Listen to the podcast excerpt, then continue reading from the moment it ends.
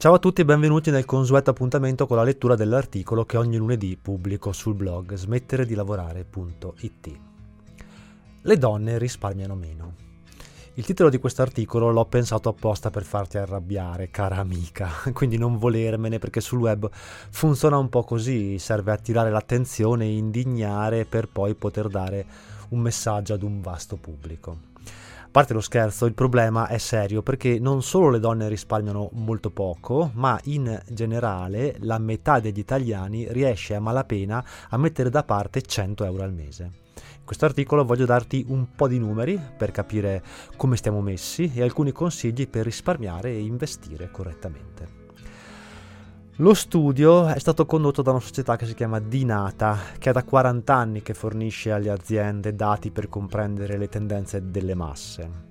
È stato pubblicato proprio nella giornata mondiale del risparmio, il 31 ottobre. Non so, fa ridere che esista una giornata mondiale del risparmio quando il risparmio dovrebbe essere una pratica attuata 365 giorni l'anno, cioè una vera e propria condizione mentale perenne, ma tant'è. Comunque dicevo, lo studio dice che il 19% degli italiani ogni mese riesce a mettere da parte nulla, nemmeno un centesimo. Il 31% invece risparmia 100 euro al mese, che niente non è, però è comunque molto poco. Questo vuol dire che se li sommiamo, queste due percentuali, più della metà degli italiani non mette da parte sostanzialmente niente, nulla di ciò che guadagna.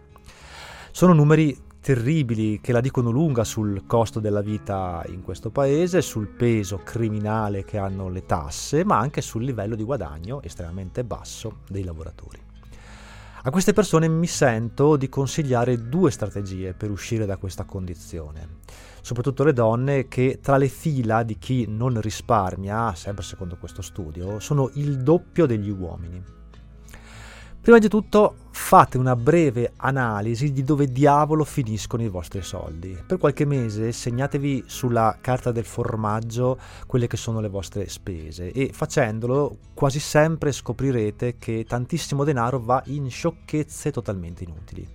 E lo so, che non volete rinunciare agli sfizi, ma non è che ci siano alternative. Se guadagni poco e vuoi mettere da parte qualcosina, devi rinunciare a spendere in minchiate, scusate la parola. Se non vuoi farlo, pace. Il secondo passo è stabilire un budget massimo per alcune voci di spesa. Che so, ti piace andare tutte le domeniche allo stadio? Stabilisci per quello, per, per quell'uscita in denaro, quanto puoi spendere al massimo ogni mese e regolati di conseguenza. Se vai ogni due settimane a farti sistemare i capelli dalla parrucchiera, stabilisci che un più di un tot al mese per quella voce non devi spendere e regolati ancora una volta di conseguenza. Così facendo scoprirai due cose. La prima è che puoi vivere benissimo anche senza tutta una serie di cose che ritenevi indispensabili ma che in realtà poi sono totalmente inutili. La seconda è che incomincerai in maniera naturale a trovare delle soluzioni alternative a quello che eh, stai rinunciando senza però utilizzare il denaro. Sono solo alcuni esempi naturalmente, ma fai la stessa cosa per le birrette che bevi al bar oppure il cibo da sport e ti stupirai di quanto riesci a mettere da parte ogni mese. È importante che tu comprenda che non si tratta di una condizione che devi sopportare per sempre. Se ti fa soffrire rinunciare, fai queste rinunce per un certo periodo, magari 4 o 5 mesi, giusto per iniziare a mettere da parte qualcosa e non ritrovarti nei guai quando l'ennesimo imprevisto si presenterà alla porta. Di buono dallo studio emerge che circa il 9% della popolazione, che comunque è una fetta veramente poco consistente, riesce a mettere da parte circa 500 euro al mese, che non è male. Ecco, a questo pugno di persone consiglio vivamente di riflettere sulla possibilità di investire il denaro risparmiato, perché lasciarlo fermo sul conto corrente oppure sotto il materasso vuol dire perderne costantemente una parte per via dell'inflazione, cioè l'aumento del costo della vita. Naturalmente ognuno dovrà stabilire prima di tutto se e per quanto tempo può privarsi, può congelare quei risparmi. Se hai un orizzonte temporale molto breve, facciamo finta di un anno o due anni, l'idea migliore è quella di sfruttare quelli che oggi sono i conti deposito, che danno rendimenti anche tra il 4 e il 5%, quindi iniziano ad essere interessanti. Nell'ipotesi invece in cui hai un orizzonte temporale più lungo, di più di 2, 3, 4 anni, diciamo tra i 7 e i 10 anni, allora ti conviene investire di più nei mercati finanziari. Per esempio, acquistando ETF in maniera totalmente autonoma. Se ti senti invece più tranquillo ad affidarti a dei professionisti, ecco che puoi scegliere degli intermediari che però non siano le banche perché sono costose, come per esempio faccio io. Ad esempio io ho scelto di investire una parte dei miei soldi con Moneyfarm. E lo so che questi sistemi fanno già quello che tu potresti fare da solo. Il problema è non farsela sotto nei momenti in cui il mercato crolla e avere un consulente che puoi contattare telefonicamente e che ti dà dei buoni consigli quando ti senti preoccupato per l'andamento dei mercati.